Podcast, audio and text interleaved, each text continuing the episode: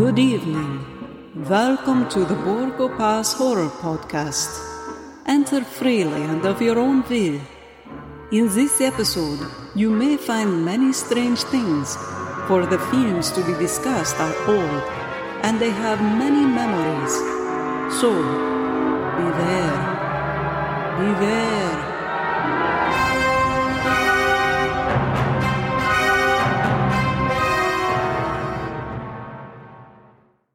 Hey, welcome guys to the Borgo Pass Horror Podcast. As always, coming from Boston, this is Scott. Coming to you from a basement in Los Angeles. This is Jim.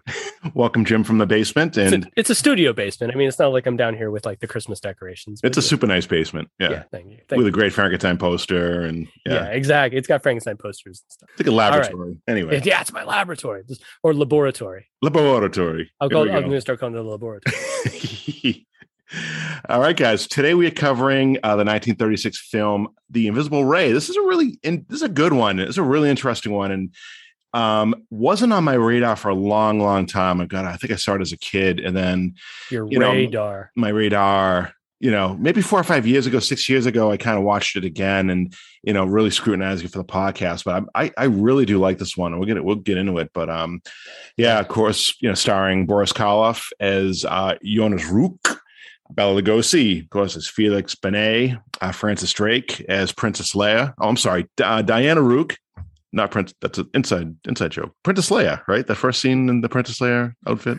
No, we'll get there. Who, who's R two D two?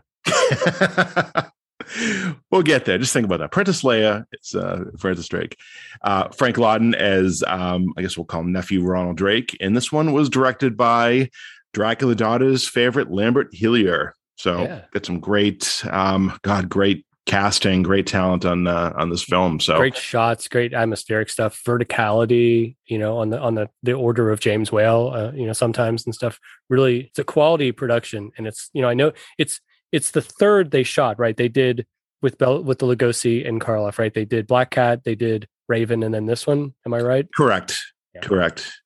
Yeah, and and this was the most um, most expensive and actually the most um, popular as far as ticket sales, but actually lost money. I think it made the least amount of it didn't even make money. It lost money compared to Raven, which I think made a little bit of money, and then Black Cat, which you know did quite a bit better. But interesting. I have a theory about that, and I'll I'll get into it. Definitely, yeah, we'll get into it, and you can you know watch it. It is a beautiful, beautiful film, and um, kind of the last of you know we could say the waves of of Universal horror. Anyone that you know can kind of uh, you know understand or appreciate that. You know, kind of had the waves. Like the first wave was kind of the Laemmles with you know obviously um, you know Dracula, Frankenstein. The first you know really out of the out of the chute, and now it's kind of it's weaning a little bit. You know, the Laemmles are out at this point, and um, you know horror I don't think is quite making you know the, the profit that it used to. So this one is more you know, more sci-fi, you know, kind of sci-fi um, romance. That's what I, I, know. What I love about this is it, it's like a gothic sci-fi movie, and that's one of my my touchstone things about the movie and what I love about it. Um, I, I think this it's I think this is a very interesting moment in Universal's history where we're right around we're at the same year Bride of Frankenstein comes out, and you know, I don't know if um Universal had embraced the power of the franchise quite yet. Uh, I think Bride of Frankenstein opens that door. I don't think daughter, I don't think uh, Dracula's daughter quite does it, but I think Bride of Frankenstein opens this door to this franchise idea where they have what we talk about the Marvel Cinematic Universe right now. They have a shared universe suddenly where where there can be multiple monsters and mul- monsters can come back again and again and again through you know clever plot twists and they can meet each other and they can fight and they can meet Abbott and Costello and stuff.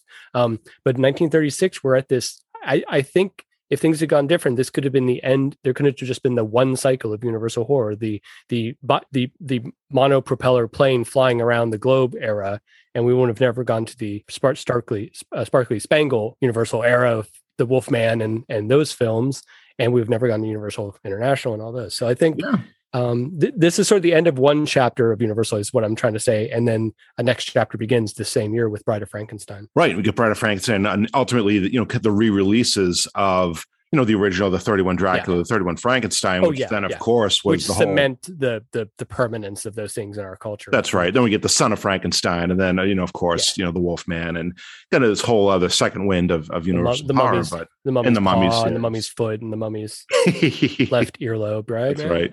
Good old Kharis came out of the uh, dust for us, and I can't wait to start covering those. Those are really fun. Oh, we Yeah, covered oh, uh. I think I think we're gonna Steven, have but a lot of fun with this. But this Yeah. is really fun. I do think there might have been a little bit of Karloff Lugosi fatigue going on here with the audiences, where where they're like, "Oh, it's these two guys again," and now they switch roles back and switch roles again. This one's a good guy. This one's a bad guy. You know, I don't know if they they quite uh the, the the their palette was getting maxed out for that kind of thing, and maybe it's a good thing that this was the last of that that cycle. Yeah, it sounded like at this point. I mean, uh, they have a great documentary. So I've got you know the Blu-ray here, and actually our buddy uh, Greg Mank does a you know fantastic job, um, kind of a kind of retelling of um, of this tale, and mentioned that at this point now Karloff is you know a, a huge star. I mean, a Hollywood star, right? He's not just Right. Universal. He is. I mean, Columbia Photos. He's doing drama. He's doing, you know, of course, horror, a little bit of action, but you know, he is a you know worldly Universal. and I say Universal, but you know, worldly Hollywood star Mhm. versus Lugosi, who as you know, really, I don't say so much plummeted, but you know, I think he's kind of hit his high water mark with, I guess, with Universal again. I, the, I think this is the beginning of the end of him and Universal. Obviously, Yeah. Um, uh, this is as, as big as he got. He had a uh, our our friend uh, our our friend Kat Heerens uh, on on who, we know on Instagram was a big fan of the show. Um, reminded me from Greg's book that Lugosi had a had a hair and mustache care product budget on this film. He had a twenty five dollar budget, which is like five hundred bucks now. Uh, for his because he's got that very cool, you know, mustache goatee looking kind of thing going on. He's, he's he's very much styling in this movie. I love his look in this man. He is. And I mean, he's. he had, supposed, he had a he had a bump for that man for his for his for product. You know, I love it. Was that his And actual? Was that his actual hair? I mean, obviously the goatee is is. I, uh I don't know if the mustache. I mean, it seems like if he did like I don't know what I'd have to look at what other films he did in 36 and see if he had a, he had facial hair at that point because that, I mean, that like his- doesn't grow in right away, right? like his hair, like his, months. his hair though, like his actual like sorry, like Oh. Dracula. I always just assumed Dracula was his actual hair because then you see him in the Raven, right. and it's you know very similar. But I mean, obviously we knew through you know doing the podcasting and research, Dracula he's wearing a He's wearing a little bit of a toupee in the front to, for the for the uh, the, the, the widow's, widow's peak. peak. I think this is still his real hair. Yeah, this this you know uh, uh black cat and stuff. I don't want to cast aspersions that he was wearing a, a rug or anything. I I don't think so. I I think he still had a full head of hair at this point. Yeah, He definitely. He had a pretty full head of hair his whole life, actually.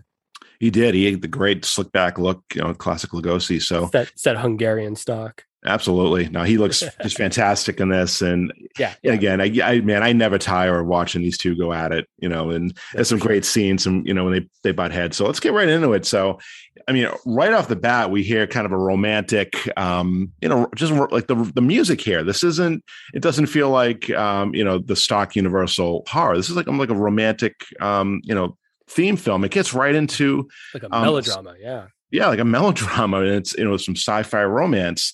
Um, and there's a forward right on at the beginning of this film, basically saying every scientific fact accepted today once burned as a fantastic fire in the mind of someone called Mad, which I thought was really really cool. Nice setup to you know what we're about to get into. This kind of this mad scientist you know melodrama. and it makes a nice connection to some of the the things Colin Clive says in uh, Mm. Frankenstein, right? Yeah, Who I hasn't mean, wanted to look at the stars and know what the curtain of the night is and stuff? I'm I'm I'm you know whatever. Um, yeah, it's it's Franz Waxman is doing the music, who also did um. Bride of Frankenstein, and I think they borrow a little bit of uh, of the music from Bride of Frankenstein, or, or this for that. It, it it kind of bounces back and forth, and I'm not totally an expert, but uh, but Waxman's a, a big deal. Um, he's he's a real serious composer, and I I wouldn't be surprised if that was a big part of the budget for this one. Is they they you know as opposed to later on ones where they just start recycling the same Salter you know music. This this has a real uh, lush score to it.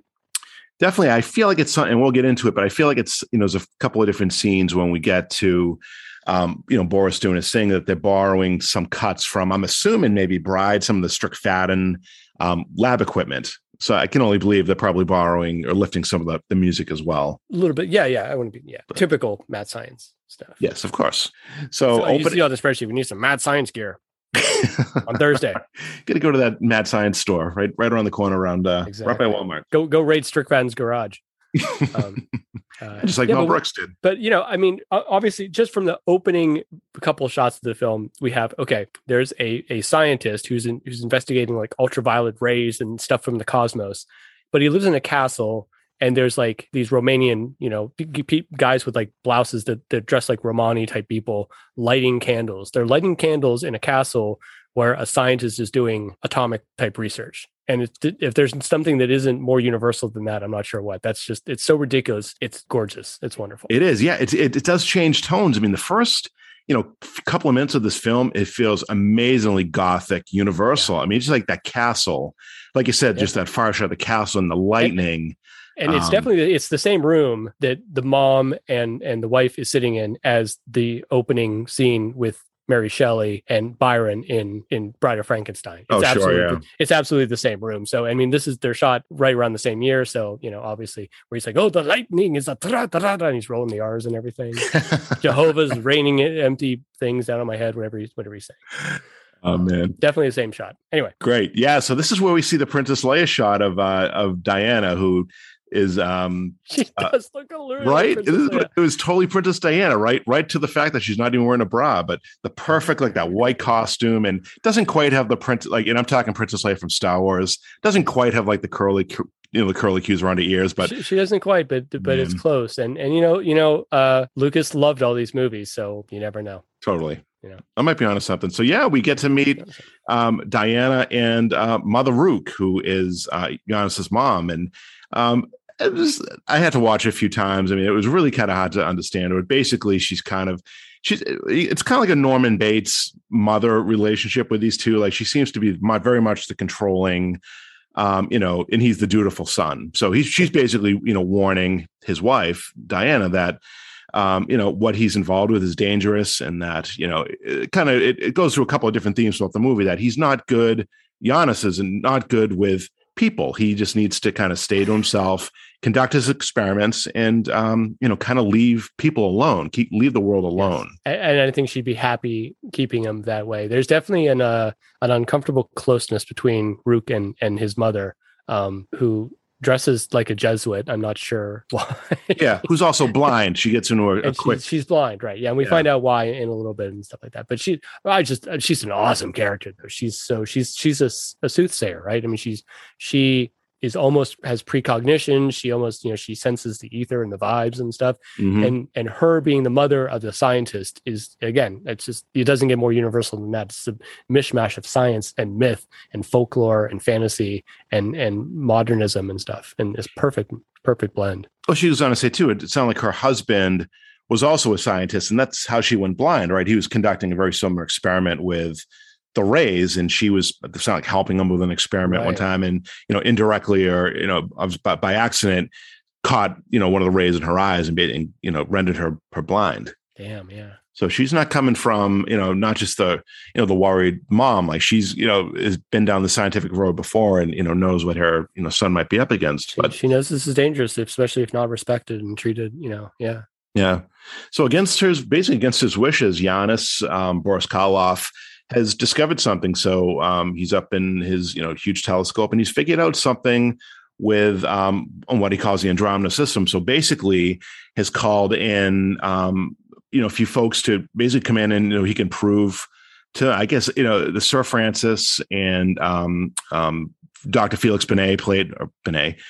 Um, yeah, Felix Binet, Binet played by yeah. Bela Lugosi um, basically they kind of they kind of laugh at uh, Giannis, like the, some of his, um, you know, however he's, you know, they sound like they've had relationships in the past, and they basically poo-poo everything that Giannis has, you know, ever brought to them as far as you know scientific research. So now his this is Giannis's chance to bring these scientists, these well-renowned, you know, doctors.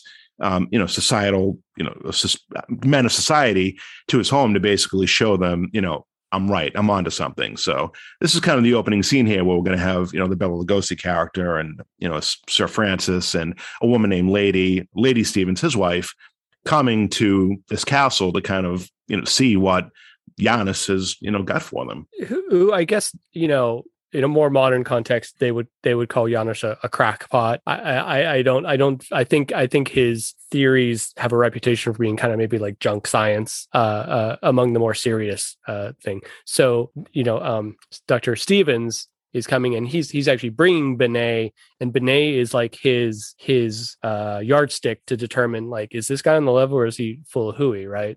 Yeah because Benet is very respected. Exactly right. Yeah he does mention that. He's like basically says at one point when um you know I'll say Karloff and Lugosi when Janos and um Benet finally meet you know, they have a great, you know, stare down, like they, this eye to eye, and you oh, know, yeah. they both look fantastic. I mean, Karloff has, you know, the, this mustache, and he's got like the curly afro. I mean, just he looks looks amazing. And you know, can we, can we talk about Karloff's makeup for a second? Absolutely. I mean, so so so here we have we have Bela Lugosi, who's Hungarian, and he's playing a French scientist. We have Boris Karloff, who's uh, British and and by heredity uh, East Indian, playing a Romanian or, or, or Hungarian science, scientist. Um, they definitely darkened him up in this, right? I mean, he his his skin color looks much darker than it normally does, and and and and again, of course, we've just seen him in like the Black Cat, where he's he's actually paled up. I'm sure. Um, they definitely like is, but but then but then Karloff in later life gets very tan as well. Um, he does. He's very yeah. I mean, Janos Rukh. I'm not sure if he's supposed to be you know Egyptian, Middle Eastern. Well, he's supposed to be Hungarian, but I think the idea is that he's. I there's an idea. I think they want him to be ethnic. I guess you they, okay. they would have said at the time. So hence the curly hair and everything. But it it does a great job because it it it doesn't look like Boris Karloff. I mean, he honestly, or maybe I should say, he looks more like Boris Karloff. Like really looked in a way than he was always, you know, when he's playing a monster, when he's playing, uh, you know, uh, uh, Hjalmar Poelzig or something. Um, eh, you, you, know, these guys are doing these films together back to back to back to back. Lugosi always kind of looks the same because he's Lugosi, and I want to get into that a little bit later too. But um, so I think it's up to Karloff and Jack Pierce. Also, Jack Pierce has to have something to do, right? So he's like, I don't know, I'll make him, I'll make him look super Central European. He does, but man, the way he he acts through his like his eyes in this, I just fantastic, man. Some of the the facial oh, yeah. expressions um, this is Karloff now. Just what a fantastic actor. I mean, you can see why you know he made such a great monster. You know, um, just some of the facial acting he can he can pull off is just just out of this world. He Karloff has a versatility that as as huge a fan of Lugosi as I am, Lugosi kind of didn't have. L- Karloff could change his accent up a little bit. In Raven, you know, he plays kind of a lowbrow Ed- Edmond Bateman character. His accent's much more Cockney. Uh, he could play more refined. He could, you know, despite the, the fact that he had a lisp, and, and the lisp is evident in everything he does. Um, he also could physically eh, I, I, I have a note in this movie where you see though he skulks around he kind of hunches and walks around. He walks a little bit like a phantom of the opera or something like that. He stalks mm, mm. In, a, in, a, way that is not the way edmond bateman walks. It's definitely not the way uh Poelzig walks and it's definitely not the way frankenstein monster walks. Um Lugosi with his back problems, I think um, I just had a conversation with somebody also about the fact that we never see Lugosi run ever in a movie, and I'm not sure he was capable of running following his injuries in World War One. Um, and and there are some scenes where he has to lean on things because he would be having Lugosi, I'm saying now, would be having a bad back day. Um, so he's handicapped by those things. He's not handicapped, he's handicapped by those things. Um, sure. But Karloff in this, yeah, we see him physically doing some different stuff than he, than he definitely did in, in other movies. Um, and it's a really interesting. He and I think it's why some to some degree his career uh, had an upwards trajectory when when Bela Lugosi's kind of flatlined after a point. Yeah, I mean, limited by the accent and by injuries and other things. It is. I mean, I'm hopeful. It's you know, and it's too bad. I mean, it's it would have been great to see Lugosi, you know, cast on the same level to see him get some diversity. Like we said, that's always seems to be the biggest. You know, and everyone's going to everyone's going to throw up Son of Frankenstein and Ghost of Frankenstein, and yes, of course, I- Igor. Oh my th- gosh, that that is a complete different thing, and we'll talk about. I can't wait to talk about his Igor when we get to that point. But with the exception of that and a few other things, yeah, it's definitely absolutely. Um, I mean, I- Igor, I put on the same level as like um like Renfield or like oh, even yeah. you know Dracula 31 it's one just iconic I mean my gosh way better than Charlie Ruggles Who said that? Anyway. oh man. T- tonight's episode is brought to you by uh, Tequila and Mezcal. Everybody. Yeah, we should have brought that up there. As uh, yeah, as Boris Karloff was discovering rays, I discovered Ghost Tequila, and Mm. man, it's treating me well. And we're actually recording a little bit later on in the evening, so I'm like, I'll probably head to bed shortly after this. So I'm not going to be out driving. Just if anyone's listening, and This Um, is this is this is up late with with uh, with Borgo Pass. that's right, Borgo Pass, Borgo Pass midnight. All right. So where the hell where the hell were we? Anyway, Okay, and I just want to say when when Frances Drake does this walk uh, along to go get Rukh right at the beginning, we got to hurry up. We- This this is going to be an eight hour episode. Um, she puts on this cloak, this black cloak with a hood, with or not a hood, with like a bat wing collar that is absolutely one of the the capes the evil uh, black magic uh, cult members in Black Cat wear. The the women in that remember they put on the cloaks okay, absolutely. Uh-huh. She's definitely wearing one of those. absolutely. No, she Okay. looks she looks fantastic in this, and I hadn't really seen. I saw her obviously Mad Love, but um, Yeah. yeah. she was she was good. I mean, borrowed from I believe Columbia for this one. Um, but yeah, so basically we've got you know guests coming, um, which one of them includes um, Lugosi. So finally they do arrive at uh, the castle, and I, I always have to laugh because you know, um, especially in this day, Brandy fixes all right. So they come in, and they basically say we had a shitty ride. It was up at you know the top of the Carpathian Mountains, and the, I forget who it was. It was um, the mother? It might have been um, Diana. It's basically like, oh, have have a glass of brandy, and like, oh, that's going to make everything all better. I- Of course, it'll warm your warm your soul. Which mean, soul. we all know that doesn't work. That has to be tequila to, to make that work. it's working for me right now. So, yeah. Uh, so we, we meet a couple characters. We meet um, uh, Sir Sir Stevens, right? Yeah, we meet Sir Stevens, um, and his late, sorry, his lady, his wife, Lady Arbella, and then her knee. I'm sorry, her. Oh my gosh, this is going to be a tough one.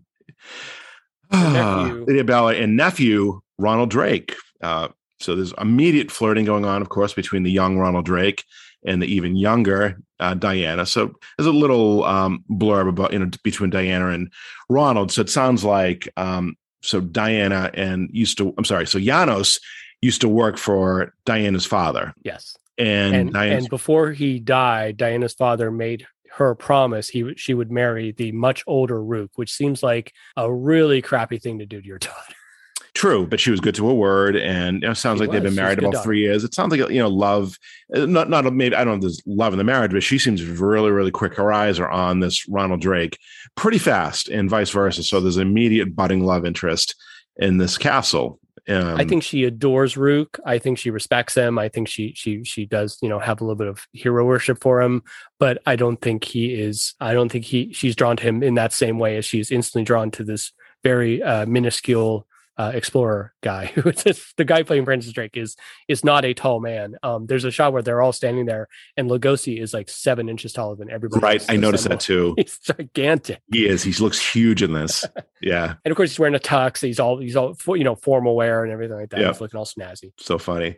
Yeah. So so long story short, there's a lot of you know a little bit of gobbledygook here. Um, you know, which which you get in some of the Universal films. So long story short, so Giannis, Dr. Giannis, has discovered what he's called, um, or whatever, discovered the Andromeda system. So basically, it's a galaxy tens of millions of light years away that he has um, somehow fixated a ray from a telescope to basically. Um, my gosh, Jim, you're gonna have to help me here and and understand some of the science here. So it's basically a ray that basically shot to the Andromeda system, and through this ray, he can see a meteor that hit the Earth tens of millions of years Yeah, ago. Yes, there, there there's some theory that um, let me try let me try and express it. Um, by by following this ray out to its point of apex or something, and then turning around and, and looking back at us like some kind of mirror, Right. because of the time and the light, you can see the past. Um, that that is his his plan. Um,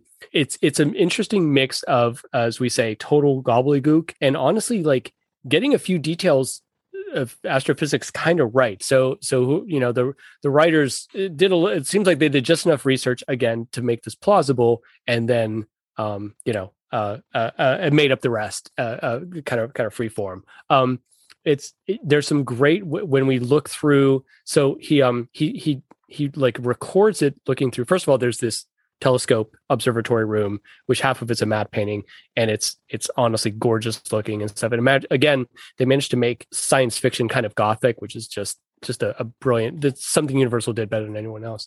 Um, and then uh, so he has to record it on this kind of thing, right? It's almost like he has to like stick the VHS tape in there and record it, and then play it back for them, and they can see. They all can sit down and see this. And to do this, he has to expose himself to the ultraviolet radiation that again would gives the film its title, I guess, The Invisible Ray.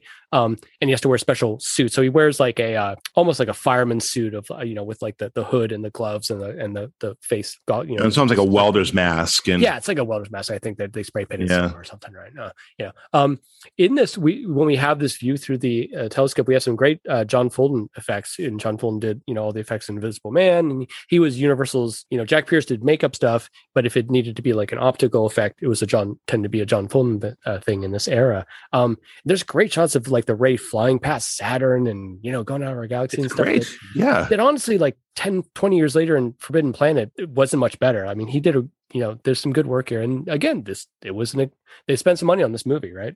Oh, you can see where the budget went to. Exactly. Yeah. This was this was really fantastic. It was it almost reminded me of like, you know, what Star Trek, you know, was doing 30 years later, where it's, you know, you're kind of going through the cosmos and you're passing the moon yeah. on your left and you see Saturn and you're seeing, you know, comets shooting by. It's really, really I, I, I, think until Star Wars and Lucas and ILM, I don't think effects really advanced much in those 30 years. They just they just got became colorful. Um, I think right. it was a bit of a, of a, of a standstill there. Uh, yeah. So, as, so you know the whole time dr you know Dr. Stevens, Professor Stevens, whatever, is is looking at Lugosi and and he's going like, "Is this all whatever?" And Lugosi's like, "No, this this is interesting. This this could this be a legit." Thing. Um, you know, I think it's easy to look at this as a, a film of of of Lugosi versus Karloff, Benet versus Rukh, um, and I guess you can sell it that way, and that makes it more dramatic. But really, Benet is not an antagonist in any way in any point of this film. He's he's like a he's rooting for Rukh. He actually he would love for Rukh's discoveries to be true and to help mankind. You know, that's really he's a very benevolent character. And you know, we talk about Black Cat, where where where um Lugosi's character is is a good guy, but he's also sort of got his darkness. There's no darkness in Benet. Benet is just yeah. I mean, there's some dude, right? I mean, there's definitely some professional. um you know rivalry, whatever. Yeah, rivalry. That's bit, right. that's a good word, yeah. but I mean it's respectful. Certainly, I mean, and Benet is the first one. Once he, you know, he finally gets the shots back from the Andromeda system showing Earth being hit by this meteor, more specifically Africa. Benet's the first one to run up and you know congratulate him, and yeah. you know Giannis, you know, you know bows his head almost and holds it like he's almost like in disbelief that he is now, you know, kind of in this, you know, he's received you know the acclaim or the accolades of this inner circle of, that of he's men. tried so hard for so long right. to get and and, right. and really been been you know called a, a crackpot or a fool or, or a rebel or whatever you know um, so i think it was during the scene here too jim that, that they've got a couple of really quick scenes i think it's the Strickfaden lab equipment from either frankenstein or bride oh, yeah, yeah. you know when bride. he starts I, like, I think it's a shot lifted directly from the i don't I think, think they even filmed something original for this i think i think they just stole some cutaways yeah, I'm actually I'm I'm kind of going through it now. It looks like there's like the little things right. clicking and stuff and the right, right. stuff. Yeah, yeah, um, yeah. Good little scene. Uh, but you know, uh, uh, and just like his you know the the whole time what's really good about the mother character is that she's at this point we should be like oh my god yay this is awesome this is going to be great for him. And the mother's already predicted that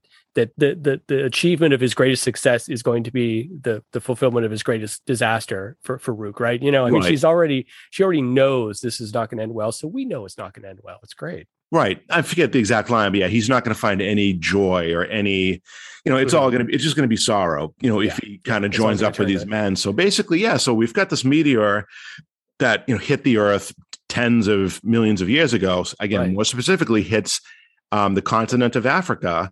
So basically, you know, now Sir Francis and Dr. Benet are, you know, believers. So now they're kind of, they're all of a sudden now focused on setting up this expedition to go to Africa and see what the heck has landed on on Earth, right. and have invited um, Giannis to join them. And I think, and this is when the mom, you know, they have some expedition or exposition of, you know, basically, or the mom saying to Giannis, you know, don't go. This is not going to make you happy. You might find success, but you know, it's not going to complete you. It's not going to, you know, yes yeah whatever this whatever is, the, yeah this isn't going to get you what you really want that's right um and I I, th- I think you know, and she's right. She's absolutely right. I mean, at no point is she not predicting what what eventually happens, and that's kind of the fun thing is getting to see how it happens. So so that's sort of I mean, it's a pretty short first act of the film, but it's basically the first act, and then we have the second act, which takes place entirely in Nigeria, um, uh, in, in Africa, of these you know this expedition of these you know white people in in, yeah. in, in, in like kind of equatorial Central Africa. Um, it, there's a fun bit where where so so Doctor Stevens, am I am I calling him the right thing? Is he Doctor Professor Stevens? I'm not sure how he's credited. Um, I think it's just Sir Sir Francis Stevens. Yeah, yeah, yeah, Sir Francis Stevens. Um, does not deal well with the climate and and conditions in Africa, and and meanwhile his wife Lady Stevens likes to likes to shoot hippopotamuses and all sorts of other wonderful things. Um, Lady Stevens is sort of despicable. Um, she she she's actively rooting for for uh, her nephew to have an affair with Rukh's you know wife. Um, she thinks that'd be a great idea. Well, calls um, them animals at one point, right? It's like, oh, you know, you and, young animals. Yeah, like, what, she, what else are you gonna do? Like, she you, she she she says some things that are borderline pretty racist. Um, yeah. Uh, the film gets away with with not being too awful uh, as a film of its period uh, depicting africa and depicting native tribes in africa. Um, it, it, does it, it skips it, it, avoids some of the larger landmines i guess i'd say. There's some still some cringy moments.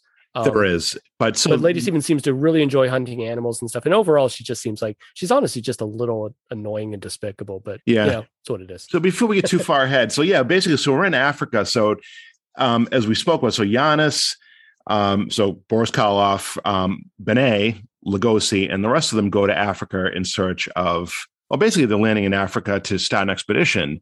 And then they, I guess, I think there's a newspaper cut, whatever it is, basically saying right. that Janos has separated from the group. He's now going rogue off on his own in search of what they're calling this Radium X. Radium X. So yes. Benet, Sir Francis, Lady um, Lady Stevens, and Diana are at this basically this base camp, and Benet is just you know doing he's doing experiments with you know the sunlight and and whatnot.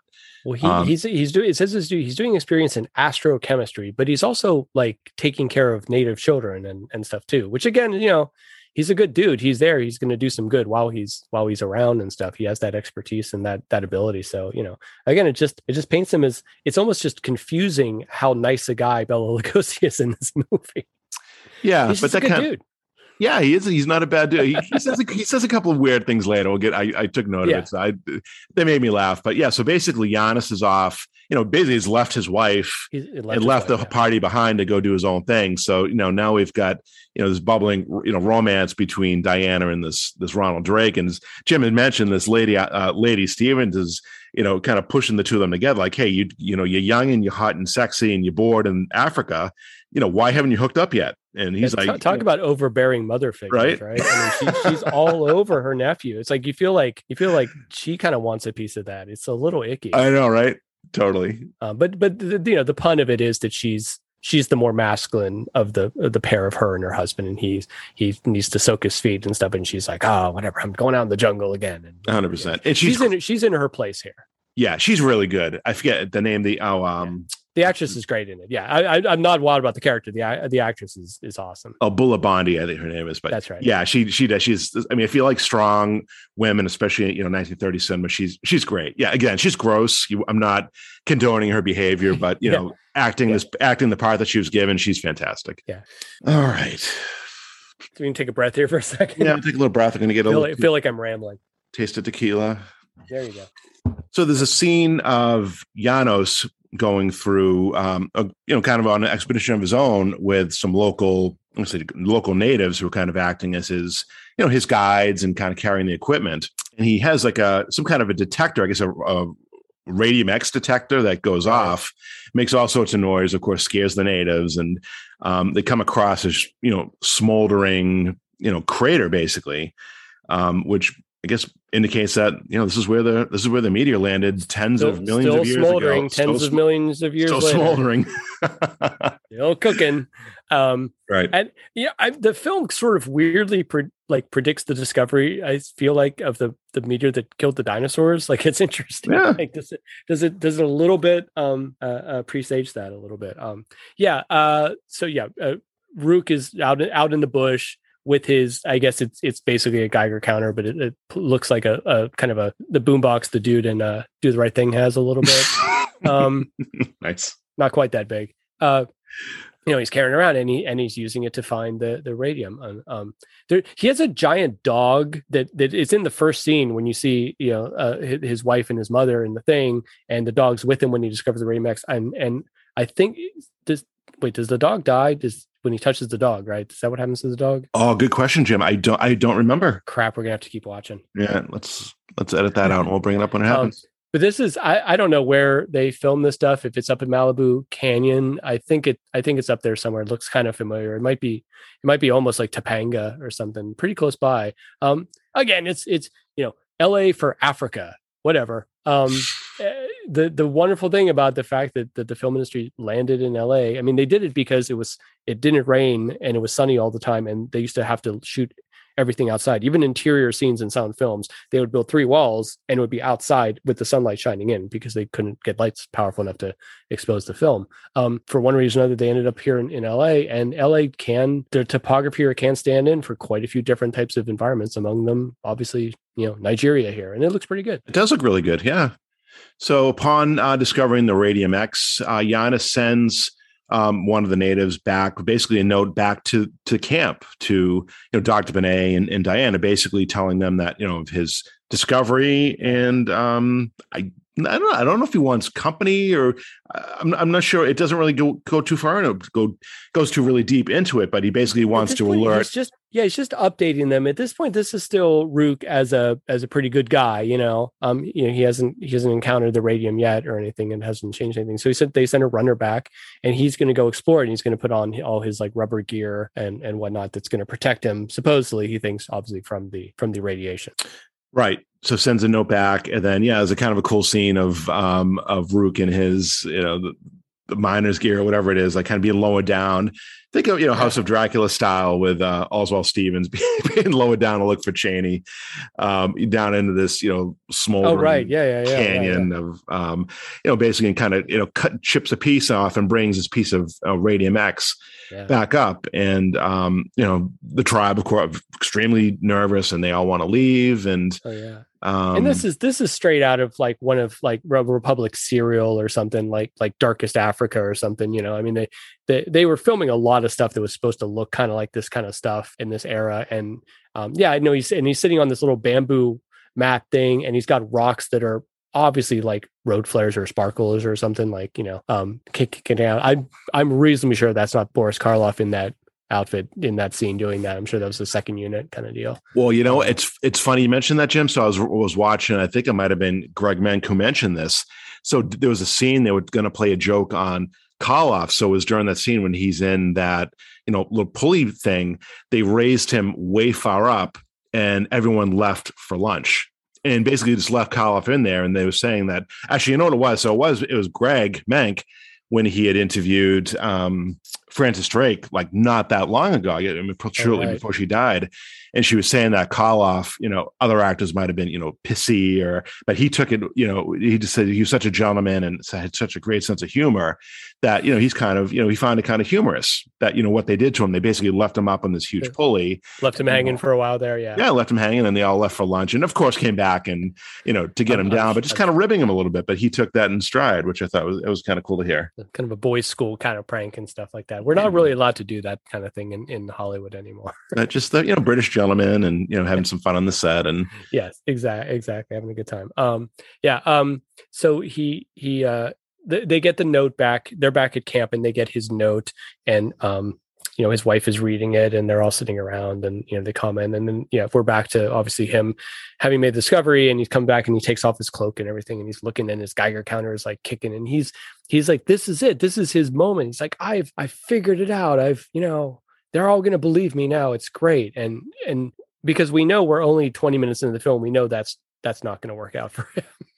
Right and the natives for you know the extremely nervous all the natives basically want to just you know disband him so it takes the rock and puts it into you know i don't know call it i guess like a little laser machine so basically long story short Janos uses a radium x you know now weapon to melt a rock you know, kind of a supernatural, you know, Yes. really dangerous thing. And that basically scares the shit out of the natives, of course, and, you know, frightens them back into kind of servitude So now we're mean, for, starting- the, for the time being. for the time being. So now I guess this is kind of the first example of, you know, the power of this Radium X. You know, what can it, what, what is it? So now it's, you know, he's weaponized this thing. instantly and i think that's important to to to point out is that that this guy who who had only you know good intentions going into this as soon as he really accomplishes his goal he somehow instantly decides or instantly figures out a way to use it to threaten people and to to make it a weapon. And is that a statement of of rukh? Is that a statement of human nature? I, I don't know you know where, where uh what what kind of thing they were trying to go for except for that it, we see instantly I think even before Rukh realizes he's been poisoned by the Radium X, we see that it is having an effect on him and it's changing his personality. Like he, the Rukh, in you know, in when they before they get to Africa, would have probably never done that. I don't think, right? Do you? It made me, it made me think of Invisible Man, like with the monocaine, like it really, it really is like right like Man. was it the radium x that now you know is now poisoning again like it's you know saturated his brain um Yes. you know to turn him into this you know vicious almost you know monster i think you know Bela Right, calls him at one point um and I think that's the part of the the myth making that Universal was doing. And I don't think it was a, an intentional thing, but I think it was more sort of like the context of the whole of the productions and talents and writers and directors and actors that they had. This idea that like like with with any with any success comes a cost, and and with any amount of power, you know, comes the chance of of corruption. And and it seems like that's the moral lesson that so many of these movies hinged upon. Um, all the way from from yeah from invisible man all the way to like man-made monster right? It- it's a, it's a it's a myth it's a it's a story they keep telling over and over again with in different ways with different characters but it's the same story. It really is and that's something universal just did so well. I mean Yeah. you know other co- uh, film companies and they did you know i don't say equally good um you know quality characters or you know makeup and everything but this is something that i guess just a universal you know something that they just really really nailed just that humanity it's, um it's about more than what the people are saying on the script just and and i think that's the important thing they said the, the moral you know the moral compass like Yeah. yeah they really did so well so so yeah so shortly after Janos um discovers this radium x he's in his tent eating dinner and the sun has now gone down and we get the first um i guess evidence of what this radium x is is doing to him with the kind of the the, the glowing skin. So again if we listen to man-made monster if you see man-made monster this is kind of the first iteration of this technology right? Is the Right. free you know any, basically any bare skin is begins to glow. Yes yes exactly. And and and you know the native comes in and sees him glowing and it's like oh my god you know oh, oh, and he runs away and then then Karloff realizes he's glowing. Um and i feel like this is where i'm watching it right now and i feel like this is where so he turns on the light yeah so he turns on the light and and then you know he sees he's not glowing anymore. He turns off the light he sees he's glowing. I don't know if I don't know if his glow is, is photosensitive or it's just the fact that that it only shows up when it's dark outside. But you know, he, he obviously realizes some something's not right. Yeah, and you can just you can see from this movie, and then fast forward, you know, four or five years later, they definitely got they improved on the technology with Man-Made Monster. Like, Ful- Fulton had figured it out a little better how Yeah. to to rotoscope it. I, and I think that's what they're doing. I think they're rotoscoping him. So it's a frame by frame process where they take a single shot of, of Karloff and he's moving. He's moving rapidly within some of these scenes. And they have to literally draw a line over the shape of his face, you know, along the contour of his hairline and everything in his ears and down to his collar and match that line frame by frame for every single frame of that shot. It's a time consuming. And, and back then it would have been an incredibly laborious and, and costly Very expensive, process. And right. Again, here, here's the budget, right? It's on Yeah, I mean, screen. the budget's on screen. I mean, we're, we're seeing. That's it, so right. That's good. Yeah, I mean, the ten scenes are good with the, the um with this. I think it's a little bit little awkward when you know later on the film we'll get there that he's got like the the big hat on and he's kind of you know going more rogue with it. You know, that glowing is you know. It's a little bit a little bit awkward as far as like you know the glow's now off his face. It's kind of you know lighting up his lapel or it's lighting up his hat. So when I said like they improved this with Man Made Monster, you know, Yeah. I guess again, this initial 10 scene looks pretty darn good. It, it does good. And and sure enough, yeah, he he his dog comes in and he puts his hand on his dog, unfortunately. And the dog Scott and I are both animal lovers and and we hate these scenes like that. But it does it serves a narrative purpose. He puts his hand on the dog, the dog falls over dead, and we see the the glowing handprint on the dog. And that's this is when Karloff realizes that anybody he touches, he's going to infect with the same for some reason it's not killing him, but anyone he touches will will die from the Yeah, the, uh, he knows it. Radiation. right. in the quote is, "It's poison to me." Like he's known, he knows Yes. exactly what has happened. Oh yeah, And- yeah. Shortly after this time, so as we mentioned earlier, Janos had sent word to the camp that his discovery. So now his wife um, Diana has left, you know, the the Bela Lugosi, um, you know, the the Benet camp, and is now looking for her husband. So you know, she comes in um, and you know finds her husband and wants her to, or wants, I guess. I'm gonna take a step back, Jim. Sorry. Not at all. So Diana comes back and, and finds him, and I get out of you know love and out of wanting to protect his wife, basically Yeah. demands that she leaves that next morning. Doesn't want her to come close to him, of course. You know, Right. doesn't What, what's he going to do if she suddenly just runs up and tries to hug him? I mean, he can't. Right. can't guarantee she won't do it. So, and and that's the other thing is we do have to like uh, up until right towards the end. Um, uh, Rukh really does love his wife. Uh, You know, may, maybe their marriage was arranged, and maybe you know whatever. But he, she's she means the world to him. And until the end, when we finally see him kind of turn on her, um, we see how far he's he's fallen. But up until this, like his main, you know, thing is to is to is to a kind of protect her and b kind of keep his secret from her until he can maybe get himself fixed. Um, and to do that, he has to be mean to her. Uh, they're they're talking kind of through the tent flaps, and he's like, "No, I need you to you. I want. I don't want you here. Go away." He has to say cruel things to her and hurt her to make her leave, but he's doing it to protect her. Uh, you know, he's he's risking the way she thinks about him uh, in in his effort to protect her. And it's kind of it's it's i- i- if the movie has a weakness, I think it's that the Rukh character comes off kind of petulant, kind of kind of bitter, and kind of immature. Um, he he's super paranoid. He's super jealous. He's not really that likable in in general. Um, this is a, an exception to that moment where he's very nice to her, and and and, and we see how much he cares about her. And I think it's one of the the best moments between the, the two characters, right? well, this is always kind of a fun part with with Rukh's mom. Like, and and she knows it. Like, she knows her son is you know awkward. He's not somebody who belongs amongst the people. Like, he really is. Like, you his, feel like he's the kid who, when he rode a bike, she made him wear the helmet, right? yeah. I All mean, the he other kids come- don't have to wear the helmet. He has to wear the the, the goofy uh, uh, football helmet, right? Yeah. I mean, he, yeah, you're right. He'd go to school. He wouldn't have any friends because everyone else would be you know playing with He Man, and he'd want to you know dissect you know whatever. Well, then that, yeah, no, exactly. He doesn't. He doesn't. He's not a group dynamic type person, right? No, and mommy knew it, and uh, yeah, it's funny. And going back to Greg Mank, he said something kind of funny during his um during the uh the um oh my god, what did that give me one. I'm having tequila brain here. there you go. You know what? Never mind. Oh, Anywho. hang on, give me one. Give me one second while my wife is. Sure. Okay, we're good. Okay. Um. So so Rukh, uh, after he kind of sends her away, uh, puts on his his his mask and and his cloak and his and his gloves. In which, by the way, he kind of looks like a bit of a superhero here, and and I think that's kind of a really neat sub sub thing going on in this movie is that he kind of like dresses like a little bit like a superhero. Um, he make he makes the their days away from the camp apparently where, where he's camped but he somehow makes the run in a night he arrives exhausted and he comes to Benet's tent and and and he, he purposely seeks out Benet and he's like dude I I effed up I'm in trouble here I need I need some help yeah, no, exactly. He's you know, and to Benet's credit, uh, despite all their you know issues in the past, he wants to be the one to help him, and he does. Like Benet, you know, works up an antidote, uh, Yeah. not quite an antidote. It doesn't cure him of the poison, but it basically. Um, yeah he specifically puts it in a, like- his issue is chronic Th- Right, this so it kinda puts it in a- abate it but but it's not going to make it go away Right. Kind of puts in a remission for a, a day or so, whatever. So yeah, it's Yeah, going to be yeah, a yeah. reoccurring. He's going to take reoccurring shots, you know, to keep this this poison from happening. So basically, Benet gives him the shot.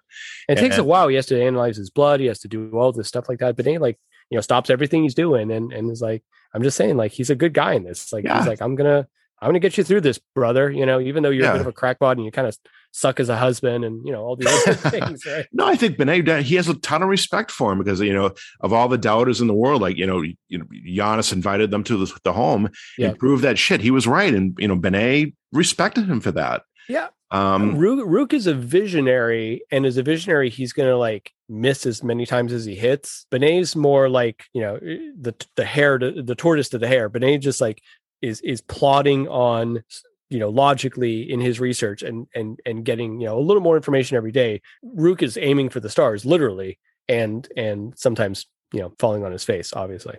Yeah, and for some reason Benet knows, and this comes into you know during the climax of the movie, this comes back to him. But basically says one of the side effects, or not a side effect, but one of the you know something more or less going to happen to you is you basically, if you don't take this antidote, you, you're going to crumble into ash. Which Yeah, is extremely spec- extremely specific. How Benet knows that. He, I mean, he's right on, Like, I- and we're gonna we're gonna get there. I wonder if we're ever going to see that happen. right? No, Benet's good, man. Um, he knew. Like, I'm I'm just kind of amazed Lugosi got this role. It's such a good part. It seems that it, it's such a good part that it seems like one of the parts that Universal would have screwed Lugosi over about and not given him. You know what I mean? Mhm. D- does that make sense? Like it, his his luck was so crappy that it's amazing he landed this role as this very nice guy. It's a good role. Um, it- you know, he's he's progressive as he gets as he gets on in the film. I'm going to keep going on about about Lugosi, so get ready, everybody. Um, uh, it's and he gets to be handsome and, and cool in it. Uh, I'm amazed he got the part. Except I think this was the final part of his. He had that deal with Universal, right? That he was gonna that they were gonna do the the couple films together. I think it was. I think it was more contractual, but yeah, you could see, you Yeah. know, like a Oh, we have to give him a good role once in a while, whatever. Right. You know. Exactly. And like I said, I think they were just trying to squeeze out everything they could from, you know, either Black Cat had been successful, Raven Yeah, had been yeah. moderately successful. So Dracula you know, and Frankenstein together. roll the dice one more and time and, yeah. and see what yeah, happens. this is that last time where you go back to the bowl and try and scrape out the last bits of it and stuff. That's right. And for what for what it is, I mean, I think they came out with something awesome. They do. They just they have just such great on-screen chemistry, and you know, you, you just hear, you know, oh god, I just I can't stand hearing those stories, and I don't want to get into this. We went into this a lot with in, on Black Cat, Right. with Adele, but you know, some of- some of the folks here just throwing out the nonsense that there was, you know, rivalry and hatred between these two men, and I mean, you listen to anybody, you know, who, who's in the know. And I'm not saying, you know, Jim or I are, but guy, I mean, literally like longtime historians and, you know, these guys were not there was no hatred. There was might have been a little professional um, rivalry early I, I on in the career. I think I think there could easily have been jealousy, and that's just a natural part of the business. but right? it sounds like very early on. But man, these guys did grow up. They grew into a very professional. I mean, call it quote unquote friendship. They really did. And I mean, certainly later on in Lugosi's career, um, you know, Karloff came in and you know was awarding him or you know helping Lugosi get roles. we have kind of the opposite of the scene where where Lugosi is helping Karloff, That's right. helping Rukh. Great point. in reality, it, it ends up with like body snatcher and stuff. Is, Yes. is Karloff trying to look out for for Lugosi and help him out a little bit when he can? Not not like going totally out of his way to do it, but you know when he can, try and try to try to throw the guy a bone and stuff like that. And I, yeah, and I I I, I again we have talked about this. I, I think that makes a less dramatic story, but I think that's a better story. Absolutely, and that's a great point. Um, so so the um the relationship now. So now that uh, Rukh has kind of spurned his wife and told her to go away and doesn't even want her around, that's a sort of the nail in the coffin of their relationship to some degree. And when she's back in camp, um, uh, and and so so so so Rukh goes back. uh, You know, having the cure now, he's going to go back and finish his research and you know, you know, get it done with. Meanwhile, she's back at his wife is back at camp uh, uh, with with uh, the young guy, and and they're having more and more trouble um, resisting the urges that that you know their natural instincts or whatever you know happening. Um, but I like that they're good. They're not making out. They're not doing stuff. They, they they they have enough respect for the man that they are not acting on these things, but they're acknowledging that that that's there, right? They're acknowledging that they're it's not just lust. They're actually falling in love, right? yeah, there's some love there, and I think you know later on it gets to a point where she, I mean, they- they're they're talking about getting married, and she makes the, you know a point off screen or you know comment off screen that she's not going to do anything until she can look you know Janos in the eye and basically tell him you know what she's going to do. So yeah, Yeah. they they're trying to be as respectful as they can, Right. regardless. Dude, it's over. I don't care what I promised my dad. right, lady. You know, Lady Stevens is trying to you know be the Oh, she's she's trying to she's trying to to to mensch that so bad or something. Wait, we have to cut that out. I said that wrong, and I think that's kind of a weird thing to say. Sorry. Um, all right. Cut out okay, Mensch. Uh, hang on, hang on. Um, yeah, no, Lady Stevens is is trying to to network that like crazy. Uh, she's working overtime, and and again, this is what makes me like like does this lady have nothing else to do? Is she run out of rhinoceroses to shoot? I don't know. But you know slowly but surely we start seeing you know rukh getting you know he's getting poisoned. So little by little he's in his mind he's got this you know i'll say you know this little checkbox of things you know ultimately he's going to look for revenge. I don't want to no spoiler alerts but yeah losing he you know he's you know not lost his wife but you know he's now growing apart from his wife. But next important scene here is uh, Benet and Rukh in a tent, and basically Yeah, yeah. Benet tells Rukh that he has given this Radium X specimen to Sir Drake to take back to Paris to basically share with the scientific community because he believes, you know, Yeah. no man should have this much power. And I think this is now kind of the the divide in the road here, which sends, you know, call them the good guys, you know, this Sir Francis and and um, you know, the Benets down one course, you know, the moral path. And now, you know, Janos is now just, you know, hell bent Yeah. on hell bent on revenge, right? It's a it's a really good plot device. It, it is it is the crux that the second half of the film twists upon. Um, you get you get Benet's thing. So Benet, yeah, Benet actually goes into the jungle and goes to Rukh's camp to to to go to go seek him.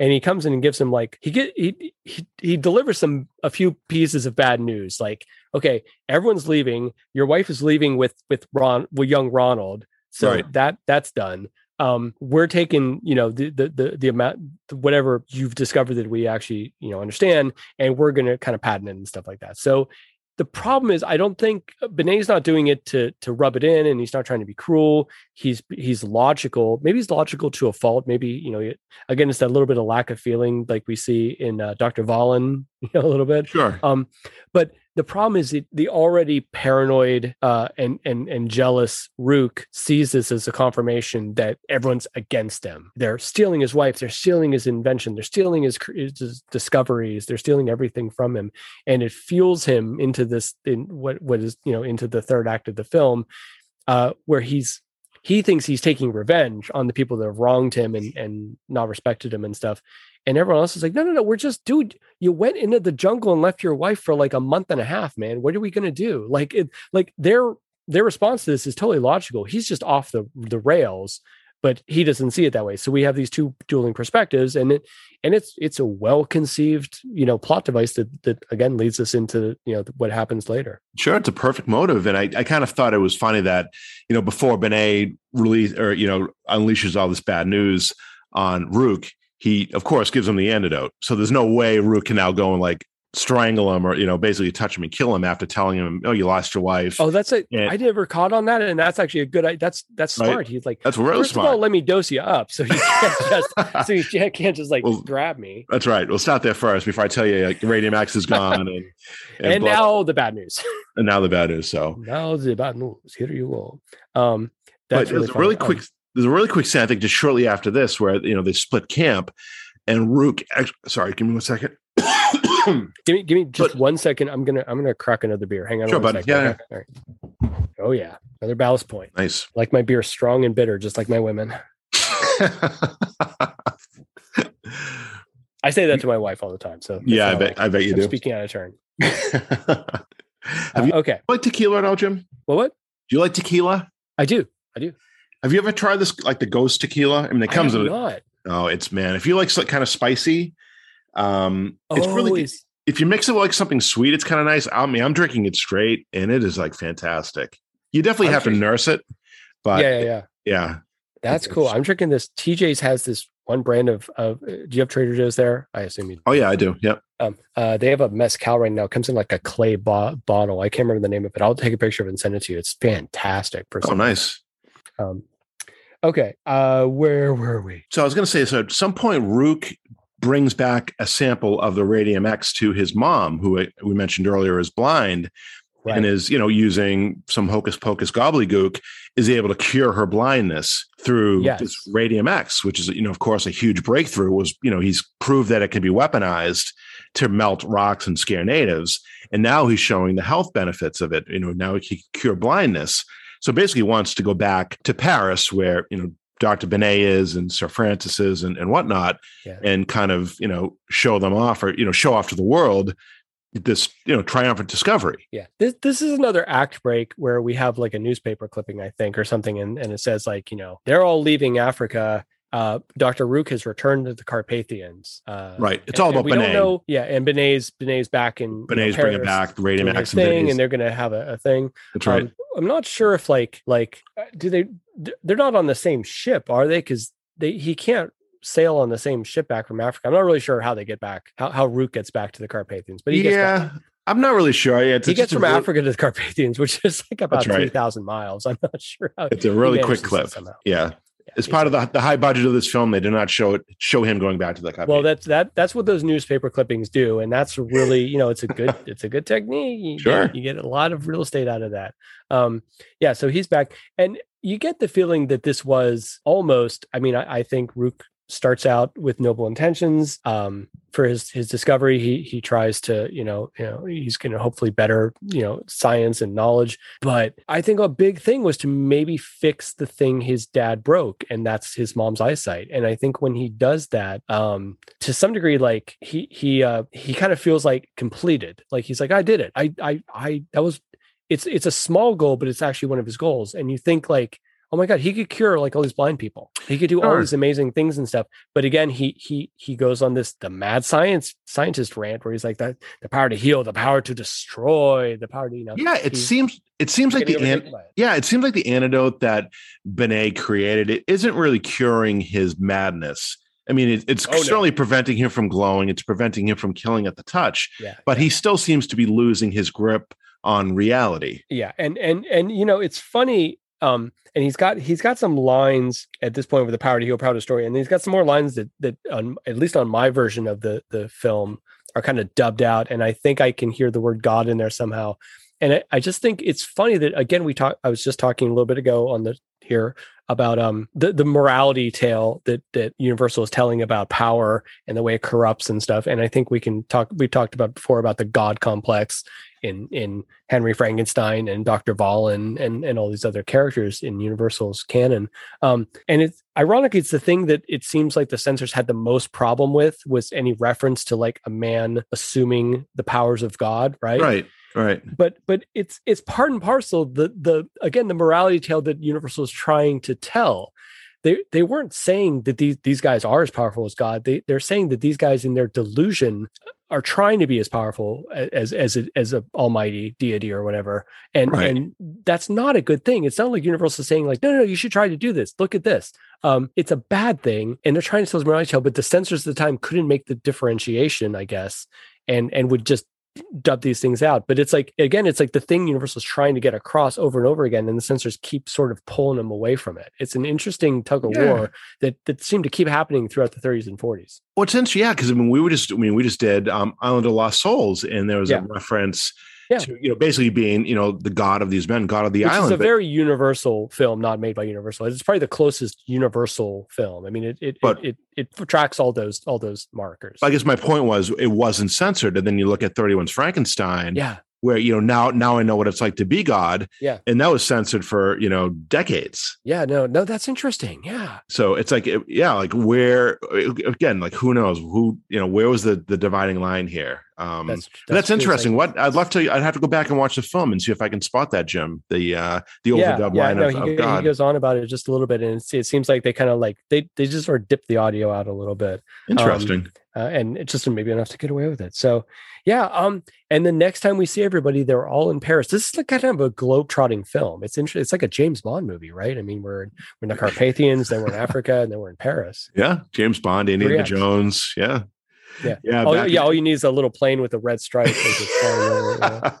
Dun, dun, dun, dun. From the Carpathians to to Paris. Yes, exactly. So this Um, is I tell you, man, this is one of the the funny scenes. It was it's so quick, and you know, I don't know if anyone else kind of found this funny. So yeah, we're in Paris, and so we've got um, Dr. Benet working with this little girl who's blind. So basically, kind of doing the same experiment that Rukh had just done on on his mom to cure her blindness. Yes. So a cute little girl, you know, sitting in Benet's office.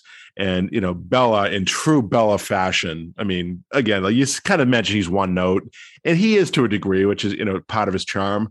But you know, he's kind he's really creepy. I mean, he's a good guy, but he's kind of creepy. So he goes up to her and says, you know, in this bedside manner, "Are you scared?" And she's like, "No." Like, the, the, and his response is, "That is fine," and walks off. Yeah, I yeah, I was I was dying laughing. Oh Ne- my god. No, never with the bedside manner. Oh my him, God. Whether I- it's Dr. Vollin or or this, the, you know, what the wonderful Dr. Benet. This guy, like, are you are you scared? He's like, no, this is fine. And it, it walks. like, but Bela Lugosi, man. Here we go. You should, you, all, all but you should be. Oh Um, man. Uh, no, no, he's great. And again, here we get to have with Bela again in the white coat and the and the rubber gloves and the goggles and stuff. You know, it's like, this is great mad science stuff. Um, yeah, he he he always plays these characters with like he tends to play these characters with the ego, and and Benet does have an ego. I mean, he definitely uh, yeah, he, he probably think, would be. think, thinks pretty well of himself, and he should. He's he's successful and he does good things and stuff. And and you look at his offices; he's got he's got guys in starched collars outside of his doctor clinic. I mean, this could be like even how pre- that is a thing, but okay. this could be like a prequel to like the Raven. I mean, this could be Vollin before he retired, right? before the fall, right? Before Right, he starts yeah. building the, the the the pin the pendulum in his basement. Totally. Yeah, yeah. This could be Vollin, just like totally holding court, and he's like this esteemed doctor, and I'm thinking of building a man cave. and I like Poe. Yeah, yeah, exactly. So someone just gives him an issue of Poe. Poe's like, hey, wait a minute. What a great idea! Yeah.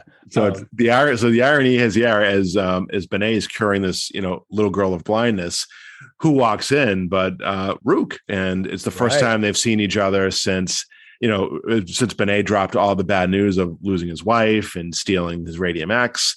Right. Um, and there's a you know kind of a, a cool scene in the office. Well, there, there's kind of a sad scene where there, there's this line. There's like a queue of people with like old people and children and stuff waiting in line to get get in to see Doctor Benet, and they, and they sort of escort Doctor Rukh right past them, and they're all they all look as he walks in like, "Hey, I've been waiting here for like four days." Right. Oh, that's right too. You know, Ben, he walks right past all these people. Oh, this is another thing. So Benet or you know, Lugosi says this other line. He's like, he basically like turns to one of the like one of his helpers. He's like, "All right, get them out. Get keep the line moving." yeah, no, no, it's like okay, get her out. Like he's he's he, I I know, yeah, yeah, no. They're all It's like, like it's like it's like when you go get your eyeglasses at, at Costco, right, or something. It's like oh, okay, Oh, you can like see, McDo- get out. like McDonald's or like Dunkin' Donuts. Like you're being Right. timed. Like you only have 30 seconds to like, get Right. this customer out of here. Yeah, He's like, "Oh yeah, get them out of here. Keep this line. Keep this line moving." But exactly, exactly. He's fantastic. so, so he's he's using Rukh's discovery, right? I mean, I mean, he is. I mean, he actually is. Uh, he has appropriated the thing that is Rukh's actual discovery, um, but he, he's using it for good. They credited Rukh, and Rukh got like the Nobel, The Nobel Prize, right? So, so this is where you see like Rukh's uh, resentment is is is misplaced. I, you, you can kind of understand it, but then you then you have to go, well, wait a second, no, wait, they they gave you the Nobel Prize, dude. I mean, you got all the credit. He still can't get past this this kind of pettiness, and again, that's what I think harms the film a little bit. Is that I just think Karloff's character, while he, while he's entertaining and interesting and and fun, um, just comes off like a little bit of a whiny baby. And Mhm. and and and it's it's it makes it a little harder to they're not peers as much in this as they I don't know. are I- say say black cat I kind of, Jim, I I kind of like that. I really do, Yeah. like because he makes him so strange, and he's like this, you know, like this, like as Greg mentioned, uh, Greg Mank mentioned, like the mad scientist mama's boy, and Yeah, I mean, you that's- don't see you don't see characters like that in It- these no, Universal true, films. So I find that kind of interesting, Hmm. You know. Um, but I- I, I do get what you mean. Like it's it kind of it kind of weighs on you a little bit after a while. But he just he's such a strange, such a strange guy yeah yeah even No, no, before he really before he gets poisoned and then all of a sudden Yeah. you start seeing kind of his you know the radium x you know poisoning his mind and it's 40 just minutes total- into it you're just like get over it you, you were 25 years older than her you know i mean what That's- did you expect that's fair all right um i i do i love all the machinery in this thing all the gobbledygooks and stuff all the you know, the, the screens they've created and and stuff you know. But- um, so one one line really quick before we leave the scene so one line um rukh drops to benet it says it seems it seems as usual i'm a little late. And oh right? So his Yeah, obviously I his love that. wife he's late you know whatever he's Yeah. late you know holding on to his wife. He's late with the radium x. He's late now with you know benet now curing this you know little girl of blindness yeah and now i feel like if we're going to get into act three now he's just like on a tear right So- right. and and this is this is like his um i don't know what he expects seeing him i don't know if uh, but but it seems to just confirm his thing because the next time next thing we see is him he's stalking the streets in total like jack the ripper kind of fashion and Mm, he's nice. finding he's finding a guy who looks kind of like him um right And- same and- body size Yeah. And seems to be dressed like him, which I'm not sure if that's an important thing, but he's just, this guy's sitting there drinking some soup. Um, and uh, and I think so. So his plan is, if I understand correctly, he's going to fake his own death, right? yeah he kind of wants to i think i don't know if he wants to just allow his wife to you know kind of now be free and marry you know marry ronald and yeah basically kind of take him out of the radar so he can start committing you know basically starting this um you know basically this murder spree of revenge without right. and he can't be a suspect if he's dead so yeah, yeah he finds kind of a, a look-alike double and um, you know, I think it's one another newspaper article kind of floats on the screen saying, you know, famed um, um famed Radium X discover Rukh yeah. discovered dead, um, face face melted, just, right? Yeah, face melted off, and um, um, which makes you wonder why he had to find a guy leaving. Like he, he made he made sure to find a guy with a mustache like his, but like I mean, he melted it off. So. Right. He said there was like paperwork found in the jacket, so you know, basically yeah, yeah, yeah. telling the authorities that yeah, this was I, I, think he does it so that I honestly think he does it so that his mom doesn't find out what he's doing. And I, I honestly oh, think yeah, that's partially his motivation. He doesn't want to disappoint his mom. And and what guy does want to disappoint his mom? So I can understand that, right? That makes a ton of sense. He is the consummate mama's boy. And yeah. right till the end of the film, you mean, I mean, we'll, and we'll get that. I don't know spoilers, but yeah, I mean, right to the end, he truly, you know, is, you know, does whatever he can to please his mom. Yeah, no, he, he is.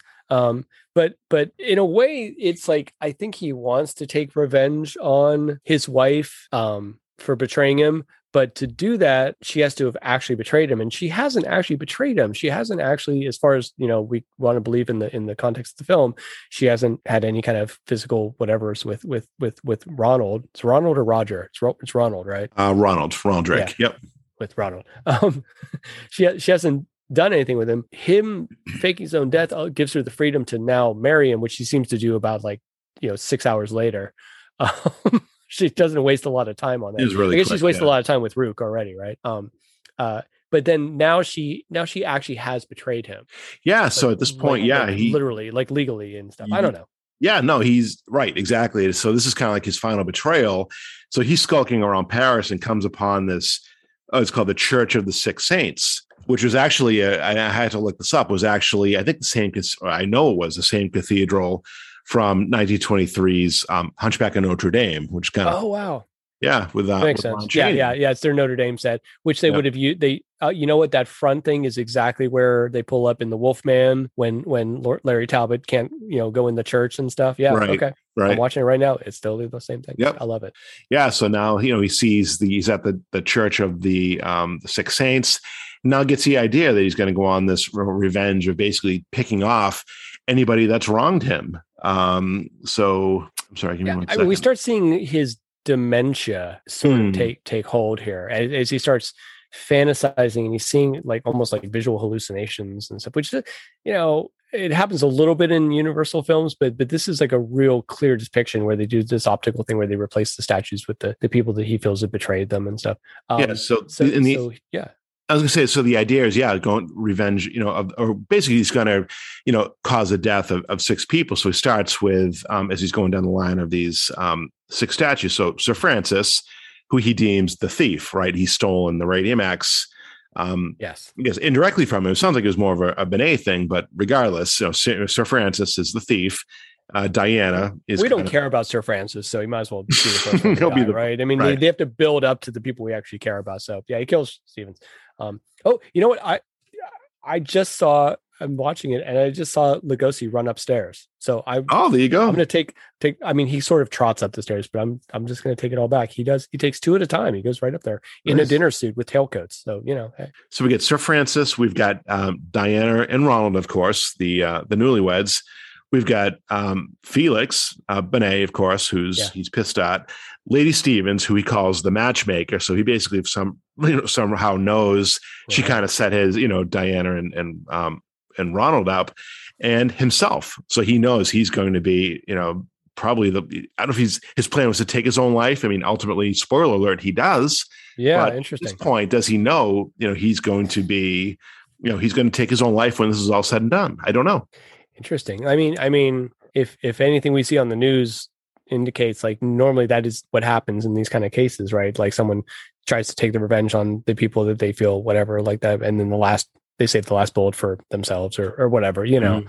Um, yeah, I mean it it follows and, and kind of makes sense and stuff because I I think Rukh hates what he's become as as as much as as anything. You know, he he he knows this is his fault somewhere deep down, but he he has this need to to settle the score first, and then I don't think he cares much what happens to him. He obviously doesn't care that he got the Nobel Prize. I mean, I mean that that alone should seem to compensate a normal sane person, but obviously not. Right, exactly. It's so beyond that. So you got to. Want, it's just his personality that you know only his mother truly knows. Is it the poison happening? Is a little bit of both? But yeah, so one by one he starts you know picking these people off, and I think it's uh, the only I'll say the death that really kind of sets the next act in motion is the Sir Francis death. Yes. And we can get into this. This is kind of interesting. So basically, um, you know, uh, Dr. Benet Bela finds um, Sir Francis and is able to do something using uh, the radium X. So basically, using a ray into the eyes of Doctor of sorry of Sir Francis. Yes. To discover his last vision. It was basically just a, the shot of um, Rukh. Rukh like staring you know, at him, like staring, staring down on him in bed, I guess, right? Yeah. Again, we're going to just call it, you know, gobbledygook, whatever. So basically, yeah, yeah. Benet is able to find Sir Francis's last vision. So it's of Rukh, who's again believed to be dead, you know, coming after him. So now Benet knows who the killer is. Yes, yeah, no, he does. He well, a, a he knows that Rukh faked his own death, and then he knows Rukh is is is is you know the killer of of, of uh, Sir Francis Stevens. Um, this begins what I'm going to call the, I mean, definitely the third act of the film, but it begins the the um, I think it's as close as Lugosi ever got to getting to play like Sherlock Holmes. He he, you know, the, the police are involved and and whatever, not Scotland Yard, wherever the French version of Scotland Yard is, you know, uh, detectives and and whatnot are involved. But but Benet is sort of running things. He's the one who who discovers, you know, that you know turn the light off and you can see the handprints on somebody and stuff. Um, he figures out again uh, in the end how to how to trap Rukh and stuff. He's running the investigation, and he's almost he's like he's almost like Sherlock Holmes, and it's really fun watching him. It is. Uh, now it's like a now it's like a, a, a game of wits, right? It is. I mean, it's Bela now playing. You know, it's it, obviously Bela's always the big bad, so it's the other people. It's the Van Helsings that are the ones hunting him. It's nice to see right.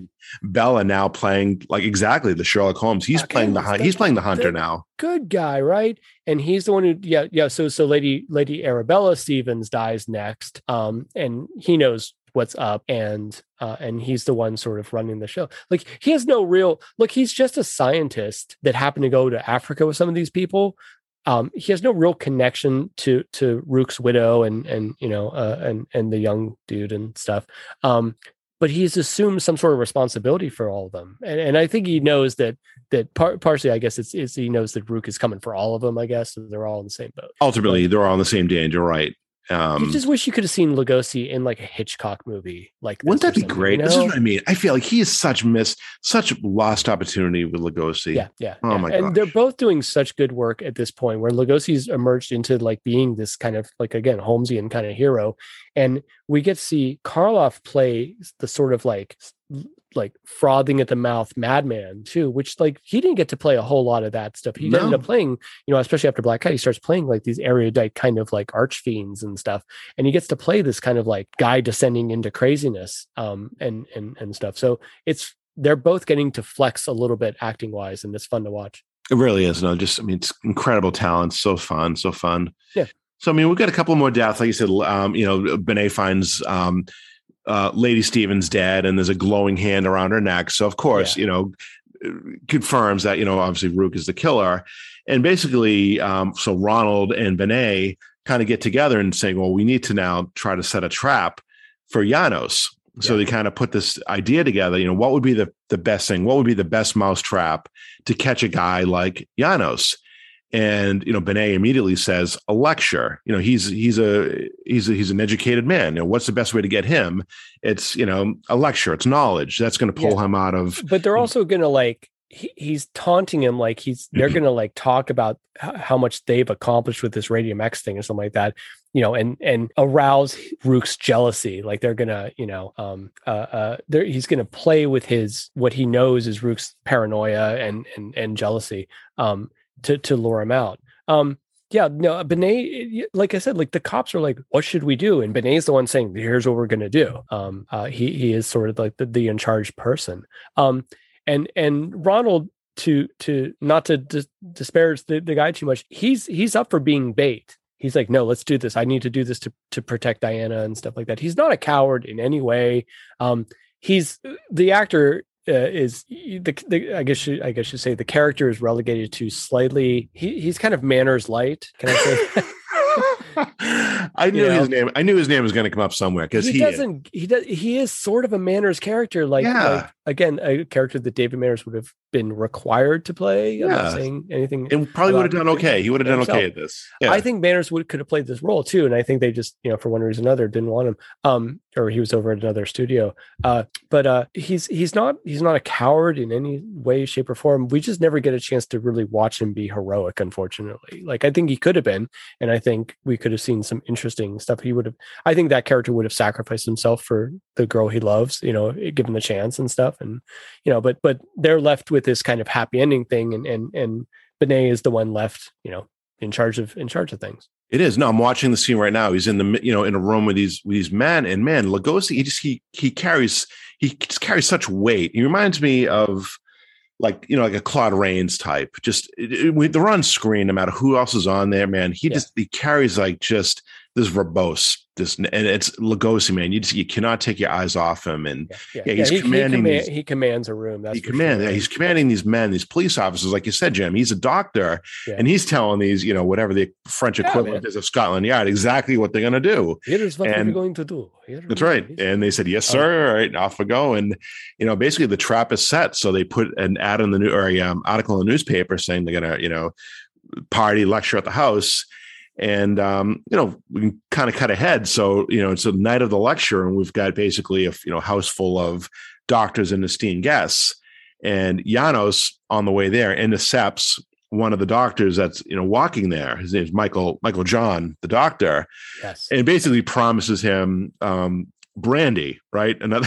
it's like oh, it's a cold night, doctor. It is. It is a rainy night, and yeah. Come on in for a brandy first. It, the it's the brandy thing. it's always a brandy. So Janos had mentioned to him, you know, he'd seen a lecture from this Dr. John before, so you know they had some kind of a you know relationship, and basically said, "Oh, it's a cold night, doc, to Come over here, grab some brandy." And the brandy is, I'm assuming, poison. Um, basically, he drinks it Oh out of yeah. a, oh oh a probably flask. or he, or he touched or he touched. It so he touches like that. him. He something. Yeah. It looked like he drank something out of the flask, and yeah, he maybe Yeah. touched him at the same time. But You know who's behind this is Big Brandy. Big Brandy just ran things at this. That's point, right. Right. They just they just they're getting their name out all the time. right, Um, maybe he backwashed in it. Uh, uh when he drank some. that's Who a said thought. that? That's a thought. I didn't. I didn't think of that one. That's gross. Yeah, the Um, Radium X yeah. backwash. Yeah, Yeah, but he he ends up uh, getting uh, Sir Michael John or Doctor Michael John, whatever, uh, you know, and and his goal is to to take his place. He's going to go and introduce himself. That's right. Dr. Michael John. so makes it Um, through security, and yeah, now he's doesn't. It's funny. So he makes it through security, but still he remains outside. So he's kind of he's always peering in through the windows. Again, a pouring, rainy, cold night, but never enters the the premises. So obviously, because you know people are would would know him or recognize him as you know Janos. So he remains outside looking through the windows.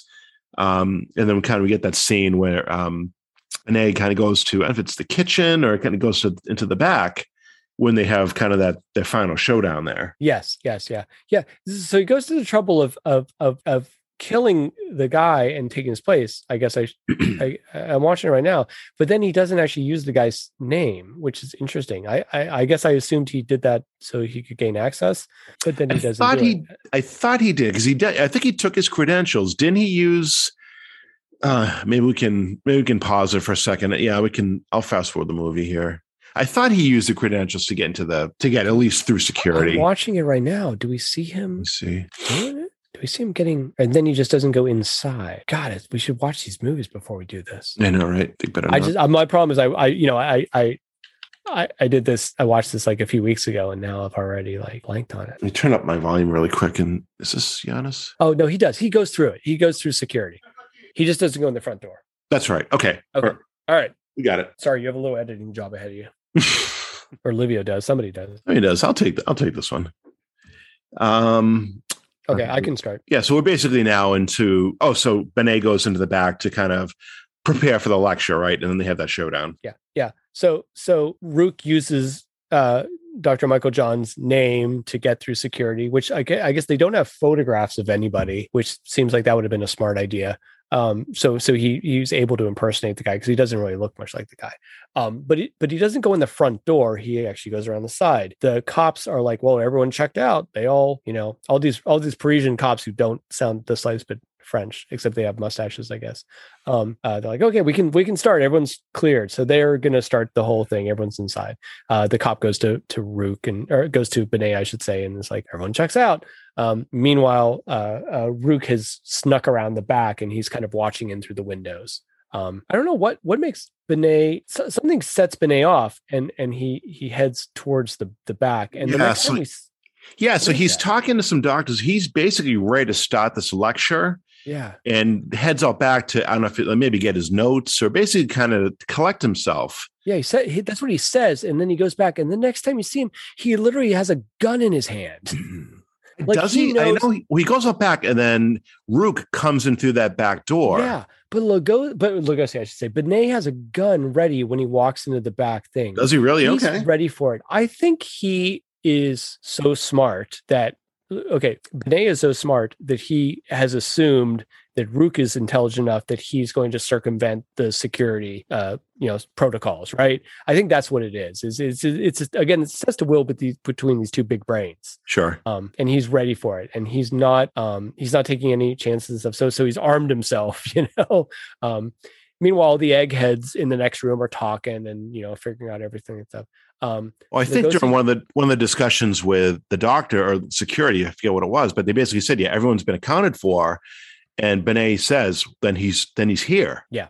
Right, or something yeah, along he- those lines. he He knows knows, he's- he's, he he's probably coming. there. Yeah. yeah yeah yeah um and there's just a moment where he goes and answers the door down in the the back of the laboratory. And i don't know exactly what propels him to do that and stuff but the door opens and obviously rukh's right there. Um and and these two these two men come face to face again with each other. Um he, lugosi turns off the light and we see rukh glowing and stuff. And and then you know he knows he hasn't been taking his his medicine right Right. like he's yeah. allowed himself to become this toxic, uh, uh, deadly character again, and they have a good little, you know, back and forth. And Lugosi still, or Lugosi, I should say, uh, uh, Benet is still. It's like he held out hope for the guy until now, and then and then he now he realizes the guy's kind of beyond help, uh, and he's sad about it. He's actually like it's a tragedy because he he res- respects this man and and he wanted this guy to to keep keep doing good work and helping the world and stuff like that. But this guy's just descended into paranoia and craziness. And That's probably a blow to Benet's ego too, because he's the one that kind of you know cooked up this antidote, and yeah, I'm sure he would have loved to eventually playing the long game here, cure him of this radium X. You know, just again for to help to help Rukh, but for, again, help for Rukh, his own, e- his for his own own ego too, too, right? yeah. Yes. yeah, yeah, yeah, exactly.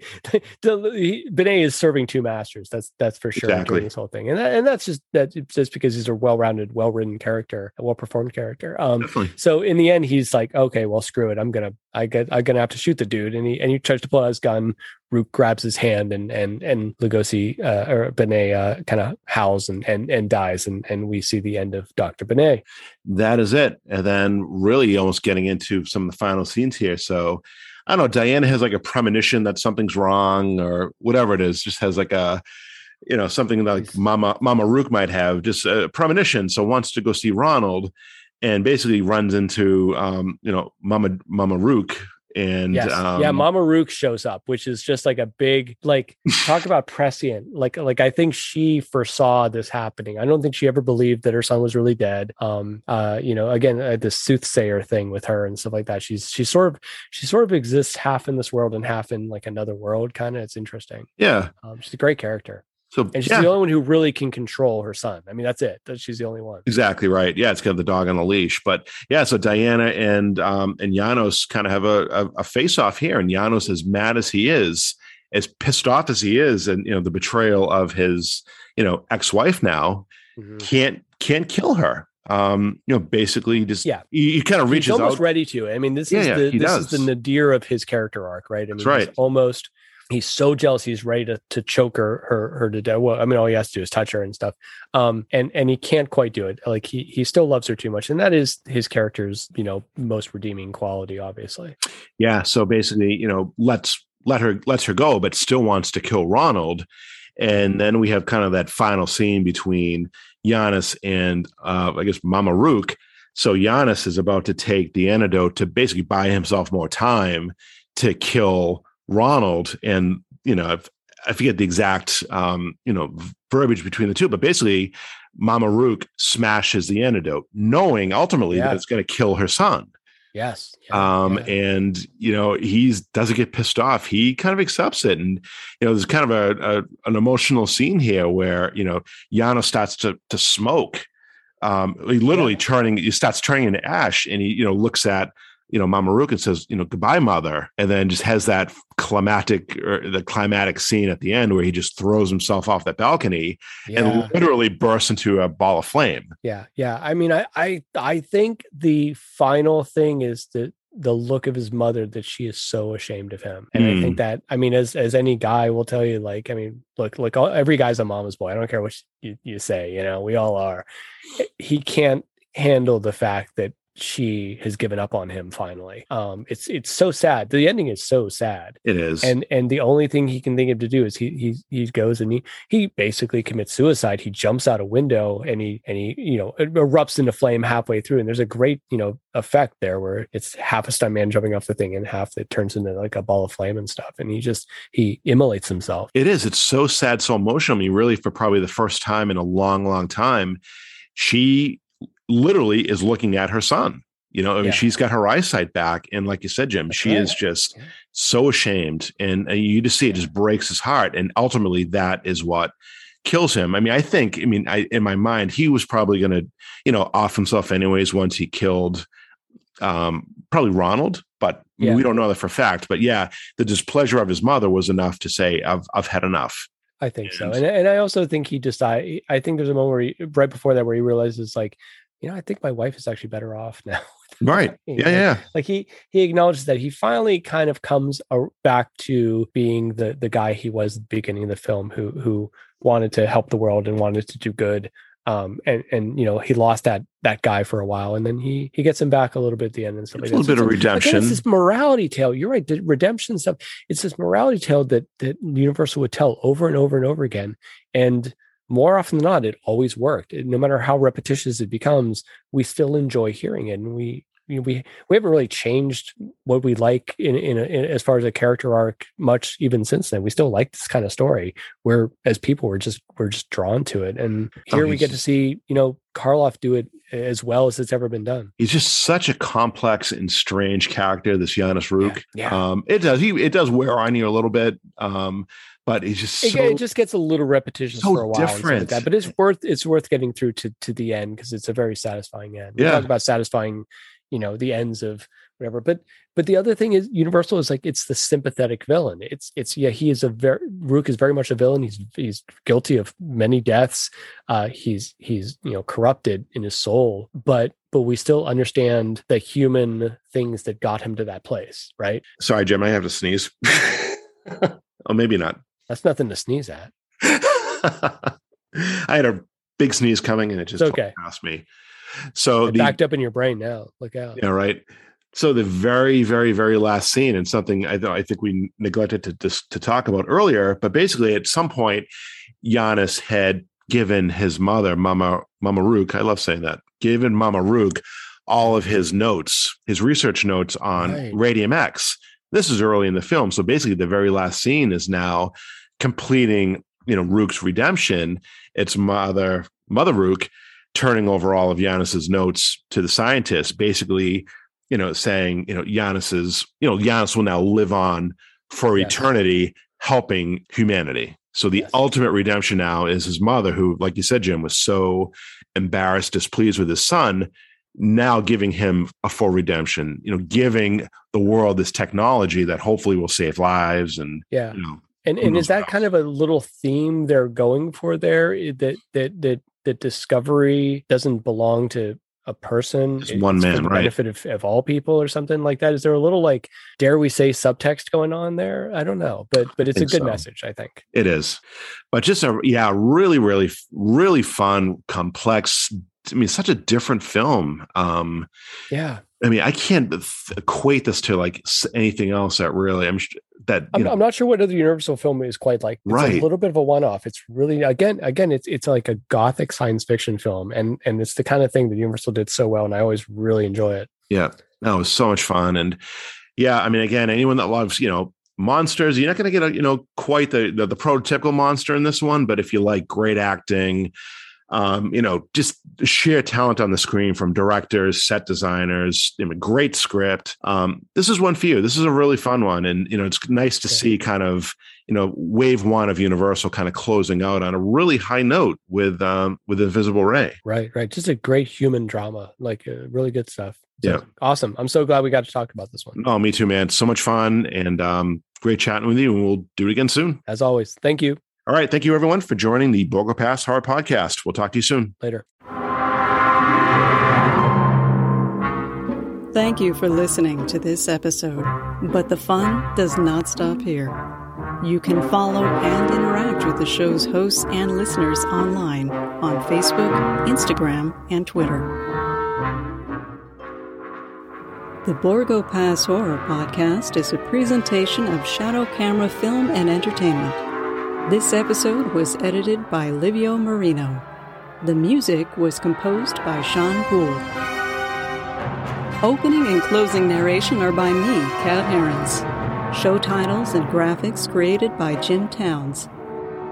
Thank you for listening, and we'll see you next time on the Borgo Pass Horror Podcast.